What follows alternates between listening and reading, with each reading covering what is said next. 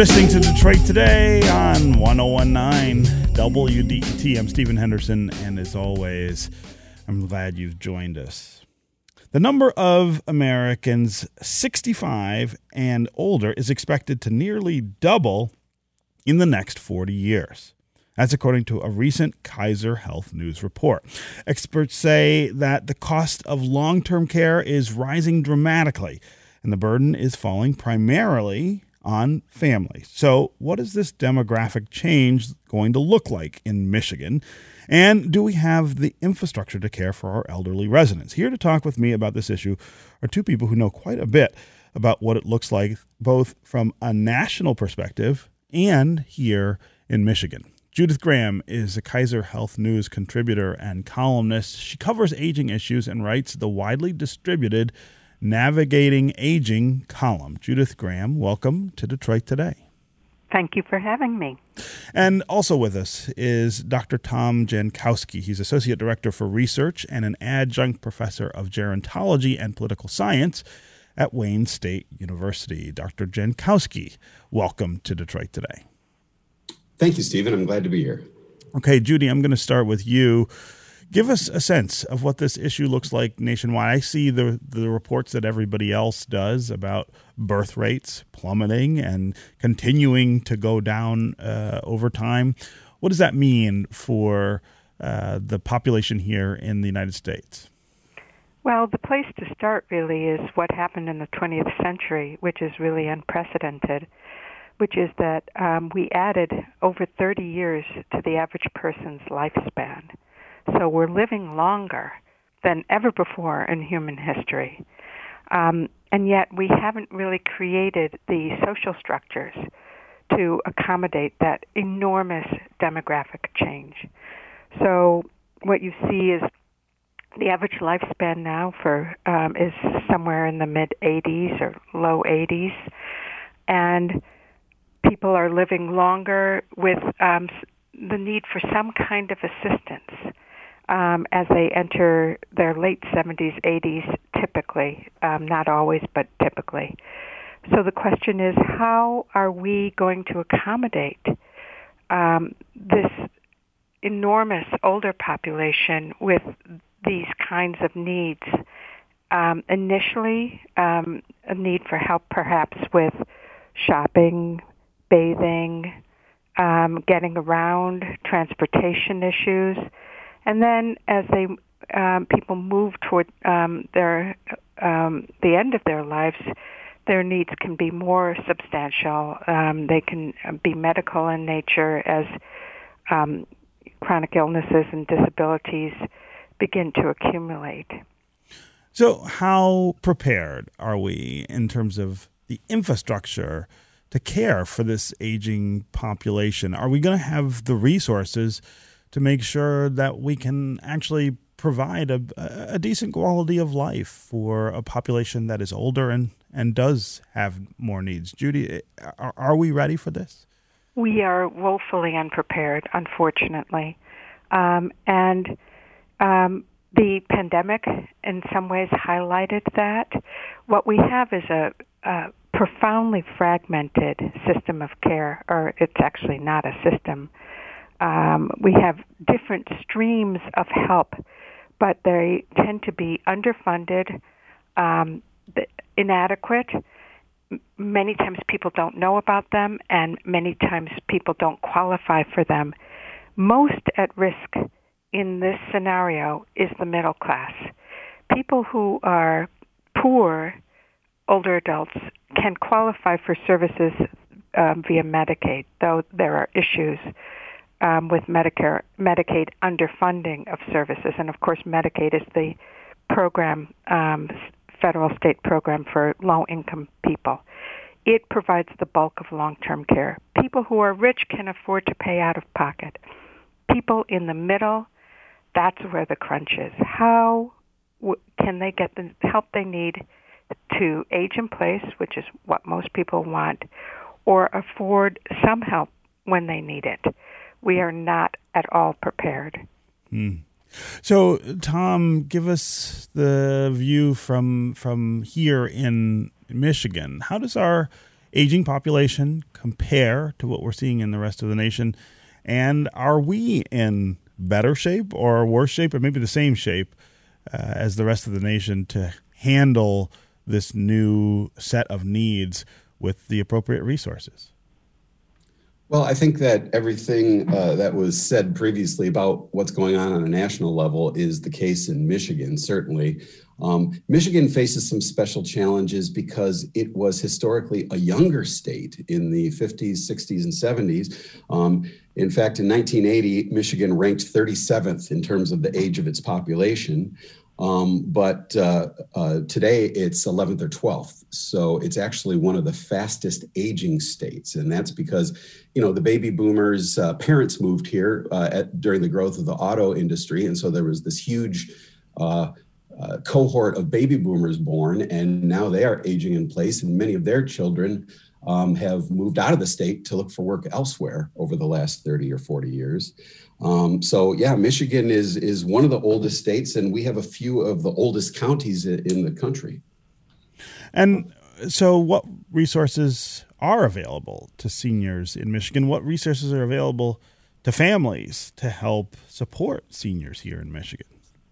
Well, unfortunately, the services are a patchwork. I mean, we've got the uh, Medicaid Home and Community Based Waiver Program, which essentially, uh, if you qualify for Medicaid, uh, helps to provide services in home to maintain people at home, help them keep their independence, and help keep them out of nursing homes.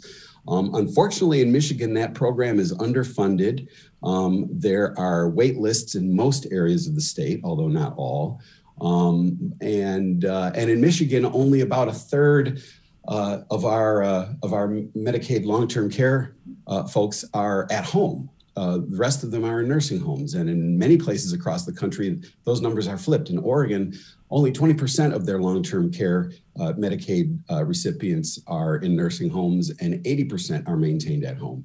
Um, I have been an advocate for increasing that at home spending for years because, first of all, it's what most people prefer. Secondly, it's less expensive than, than putting people in nursing homes. We pay over $300 a day to keep someone in a nursing home, and you can keep someone quite safe and comfortable in their own home at less than $200 a day. So it makes sense to expand that program. And so far in Michigan, we we're, we're behind on that. Hmm. Uh, the other set of supports comes from the Older Americans Act program. Um, in Michigan, we have a state unit on aging called the uh, uh, Adult and uh, Aging Services Agency.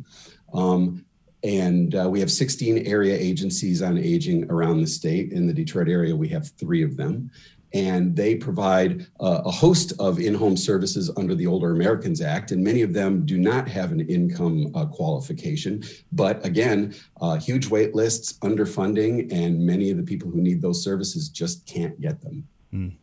I'm talking with Judith Graham, who's Kaiser Health News contributor and columnist who covers aging issues and writes the widely distributed Navigating Aging column. Also with uh, Dr. Tom Jankowski, who's Associate Director for Research and an adjunct professor of gerontology and political science at Wayne State University. And we're talking about aging, about the aging population here in the United States, uh, getting uh, much older uh, as birth rates drop uh, and people live longer. We're talking about how prepared we are for that kind of demographic change, the incredible resources that will be needed to meet the needs of an aging population. Uh, we want to hear from you during this conversation as well. Have you been navigating this process of finding care for yourself or for an elderly family member? Uh, what kind of roadblocks are you encountering? And what resources would you like to see extended? To elderly uh, residents and their families. Uh, give us a sense of what you're encountering here in Michigan with regard to help uh, trying to plan for uh, old age or to support someone uh, in their old age. Uh, are you finding it adequate? Are you finding that there are enough ways uh, to find to do that. As always, the number here on the phones is 313 577 1019. That's 313 577 1019. You can also go to the WDET Facebook page and put comments there, or if you go to Twitter and hashtag Detroit Today, we can try to include you in the program that way. Uh, Dave on Twitter says For those who can choose to age in place, they're going to be relying on in home caretakers and private or public transportation to get around. He's wondering if there will be enough workers to care for everyone. Also, wonders if counties like Macomb will vote to keep transit uh, for seniors. Uh, that's a really uh, broad set of questions, but what what it reminds me of, Judy, is that uh, uh this is something that touches lots of different uh, areas of public policy and and what we might call community infrastructure. And I, I, I often think that we're not even thinking of it in those terms. That we're not really understanding always how things like transit and uh, the workforce availability uh, affect this this issue in particular, uh, and will make it harder if we can't uh, if we can't make some changes. Well, of course, President Biden um, put that on the table in his original um, infrastructure plan, mm-hmm. um, proposing $400 billion in spending to um, increase home and community based services over the course of eight years. And one piece of that was meant to be devoted to en- en- um, enhancing the long term care workforce home health aides, companions, people who come into the home who can help with everything from making breakfast to giving baths. The I just looked at the data um, yesterday.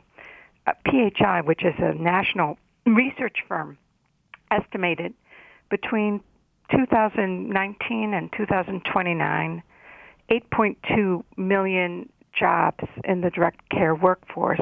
There was going to be turnover of about 7.2 million and an additional 1 million jobs needed. What's happening is these are very demanding jobs. As we saw during the pandemic, people, um, there are health risks associated with them. Um, the jobs are very poorly paid. The workers are not particularly well treated. They have no opportunities for advancement. Mm. And in this economy, they're moving um, out of long term care and into retail where there's a lot of demands for jobs and other kinds of positions. So there is a enormous and growing workforce crunch in terms of the availability of long-term care workers and you're hearing this from nursing homes who say we can't staff our homes adequately and you're hearing this on the home health side as well. Hmm. Something has to be done to address this. Uh, uh Tom, uh, when we think of Southeast Michigan and transit in particular, uh, we often are talking about how inadequately we fund public transportation and plan for it. We don't often talk about it in the context uh, of seniors, although I will say that the last time we were talking about uh, a significant investment in upgrading the system, there was some talk about these services to seniors and uh, that was one of the things, one of the carrots I think they tried to dangle in front of in front of voters. But it doesn't ever take center stage in the debate the way it probably should. Well, I agree. Um, uh, regarding the direct care workforce, I just wanted to add that Michigan did increase the pay of direct care workers uh, by $2.25 in response to the, the pandemic. Um, but we are still facing an enormous crunch. Uh, we're probably short about 100,000 direct care workers in the state of Michigan, and it's really starting to show in in terms of the services that we're able to offer people, even if they qualify, even if they get enrolled in a program, we may not be able to find the people to go into their homes and, and, and help them out. So that's one issue. W- with regards to services for seniors, you know, um, most of the counties in Michigan have a senior millage, but those in Southeast Michigan do not. Wayne doesn't have a, a senior millage, nor does Macomb. Oakland uh, has a municipal senior millage in the city of Rochester and Oakland Township, but not covering the whole county. And many of these other counties across Michigan, uh, uh, you know, raise a, a, million or two dollars a year to help supplement those Older Americans Act program uh, uh, programs, much of which does go to um, nutrition programs and transportation programs. Now, as everybody who lives in Southeast Michigan uh, knows, our public transportation system here is a is a horrible patchwork of uh, of things that don't always connect together well. And many municipalities do offer some kind of senior transportation. Um, senior shuttles run out of the senior centers, but many of them don't cross municipal or county boundaries. And the greatest use that people have for those services is non emergency medical transportation. And, uh, you know, sometimes you may live uh, in one area and your doctor may live in another, and your local shuttle won't take you there because it crosses a boundary. So, uh, yeah, we have, we are dramatically underfunded, especially in Southeast Michigan, and the population just keeps getting older. Mm. Okay, we're going to take a quick break. And when we come back, we're going to continue this conversation about the aging population here in the U.S. and how we need to respond to that demographic change. We'll get to your calls and your social media comments as well. Chris and Port Huron, Deanna in Detroit, and Heidi in Bloomfield Hills. We will hear from you. If you want to join them, 313 577 1019 is the number here on the phones.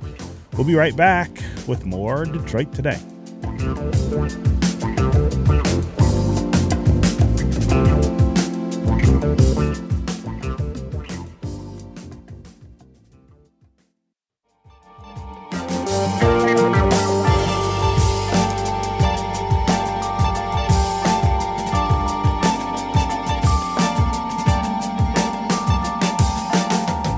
This is Detroit Today on 1019 WDET. I'm Stephen Henderson. And as always, thanks for tuning in. My guests are Judith Graham, Kaiser Health News contributor and columnist who covers aging issues and writes the widely distributed Navigating Aging column. Also with us is Dr. Tom Jankowski. He's Associate Director for Research and an adjunct professor of gerontology and political science at Wayne State University. We're talking about the aging population here in the U.S. and the challenges that demographic change presents to us in terms of making sure there are enough resources to meet the needs, the needs of that aging population, but also the needs of the families who will be responsible for supporting that aging population. That's something that all of us, I think, uh, as we get into our middle and later years, face is how do we make sure that our parents and other people close to us uh, can can have a decent quality of life uh, into old age. It is not easy. It is not cheap. Uh, it requires an awful lot of planning, and it probably requires a heck of a lot more uh, public support um, in, in, terms of what government might do. Uh, and provide. As always, we want to hear from you. Uh, tell, tell us about how you're planning this for yourself, how you're planning this for your family, and how you find the resources here in Southeast Michigan. Are they enough? Uh, what would you like to see that uh, we don't have? 313 577 1019 is the number on the phones. That's 313 577 1019. You can also go to Facebook and Twitter and put comments there, and uh, we'll hear from you that way. Let's start with Chris in Port Huron. Chris, what is on your mind? Yeah, hi. Thanks for taking my call. Um, uh-huh. I own and operate a small uh, in-home care uh, company focusing on assistance with daily living (ADL), hmm. and I couldn't uh, agree more with your guest. Uh, uh, the answer is actually full-on uh, real support for for uh, aging in place, aging at home, um, and that's and that's with real dollars. Uh, the other challenge here uh, that I don't think has been mentioned so far is the fact that families are really, and, and our experience tells us, families are really disparate. They're they're scattered all over the country. So quite often our clients are, are alone, and uh, you know the the son is on the west coast and the daughters are on the east coast, mm. and and other family are, are just not there for them. So the answer is going to be real significant uh, investment into in-home care um, and and doing those things that you and I take for granted. So that's you know transportation, that's uh, personal hygiene, uh, it's even companionship and things like that in order to help these people remain in, uh, remain and, age with dignity. So so Chris, uh, before I get back to our guests, I'm curious as a provider, give us an ex- uh, give us a sense of the of what you're talking about. It does not sound like something that many families would just be able to afford without some real planning. Uh, how costly are the things you're talking about? So it's an hourly it's an hourly charge that we we, we charge for. Now, I mean, uh, I can tell you that our average clients um, aren't paying. I believe one of your guests mentions two hundred dollars a day. Um, uh, the average client for us is a few visits a week to help with those uh, assistance with daily living items that I mentioned early. Mm-hmm. It might be shopping, it might be you know meal preparation, it might be personal hygiene, getting somebody up in the morning ready for the day, ready for bed at night, uh, med monitoring, all those sorts of things. And uh, some of those things are daily for sure, but many of many times we're able to help these people with just a few hours a week. Um, and then what, obviously there's a continuum of care, and what happens is they may arrive to our services with just needing a few hours a week, and then as they age, uh, that that increases. But but it, it is significantly less expensive than than you know uh, community or facility based care. Mm. Um, and the reality is too, with the aging population that you guys have been speaking of, there's just not enough. I mean, even if we were to make a full on commitment to to long term care, there's just not enough money to make all of the spaces that we're going to need in the next 10, 15, 20 years. Mm. Uh, Chris, I I love that you uh, called and shared uh, that perspective, given uh, your kind of industry knowledge about uh, about this this issue. Uh, Judith Graham, react to what Chris is saying there. Well, one of the things that stands out to me immediately is the number of older adults who are living alone um, without anybody to help them. Mm-hmm. Um, many of them are women. Large numbers of people with um, dementia um, in, in the earlier stages are living alone, and various other conditions, and trying to manage as best they can. We talk about family caregivers and how they um, make um, such a difference in the lives. There are 53 million family caregivers who care for the elderly and people with disabilities, but a lot of the old, of older adults don't have anyone nearby um, who they can turn to on a regular basis, and this just throws into relief, um, you know, the, the the problems that we're talking about in terms of cost.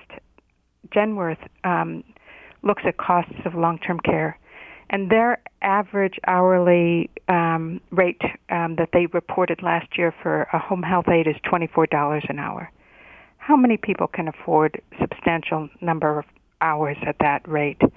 Um, for assisted living, annual rate fifty one thousand six hundred. For nursing home private rooms, ninety three thousand wow. seventy five dollars. So we're talking substantial um, financial outlays here, which, as you've noted, a lot of people simply can't afford. Mm. So, what is the solution? It's it's really tough. Yeah. Wow. Uh, uh, Tom Jankowski, I wonder what your reaction is to what Chris is talking about here. Uh, well, uh, Chris is is right, and uh, I mean, I work with our local area agencies on aging, and they deal. They have a lot of vendors like Chris's outfit, and they're all struggling for workers. Um, and uh, you know, uh, uh, Judy mentioned twenty four dollars an hour. That's what people pay.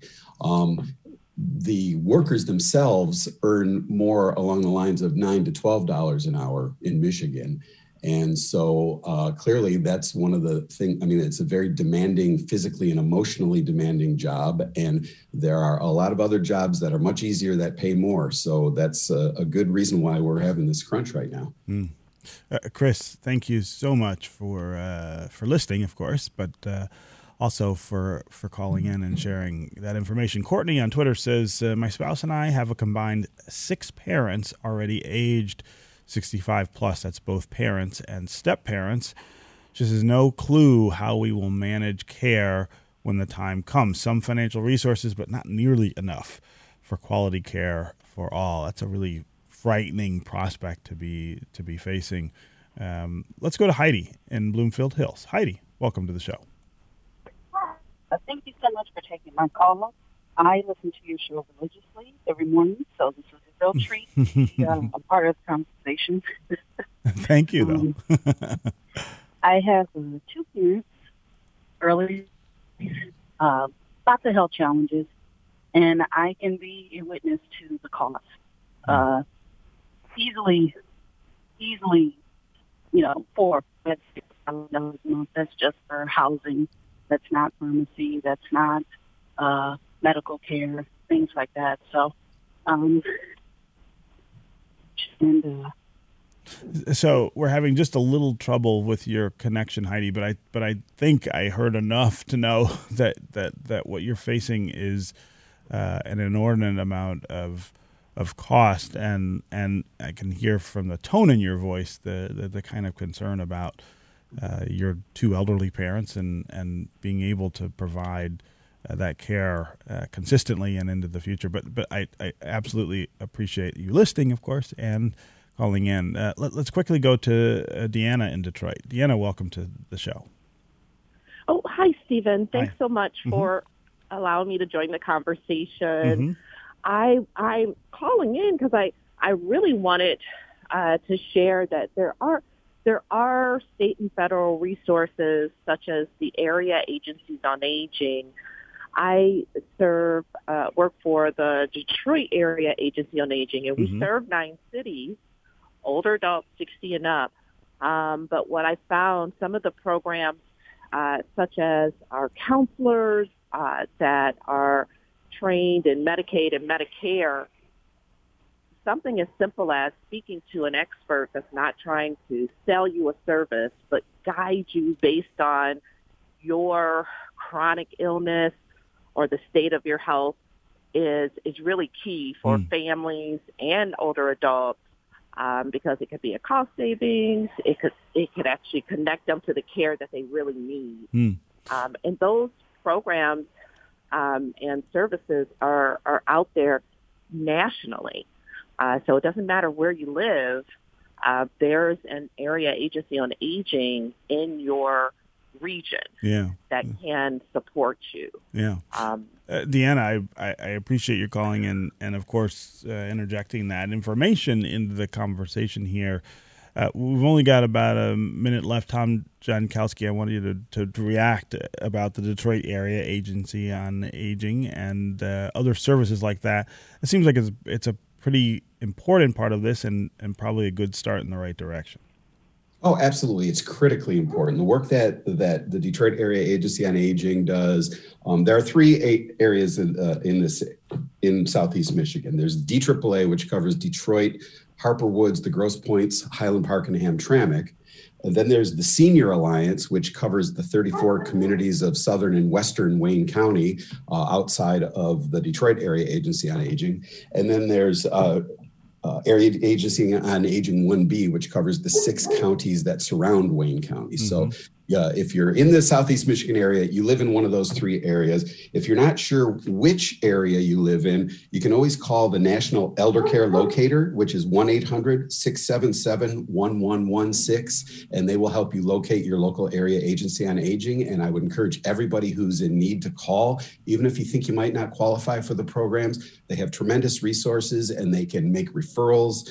Um, and and you may find that uh, you qualify for some resources. Everybody qualifies for the resources that that uh, Deanna just mentioned, which is Medicare Medicaid counseling, mm-hmm. um, and everybody could benefit from that. So uh, I would encourage people to contact your local area agency on aging.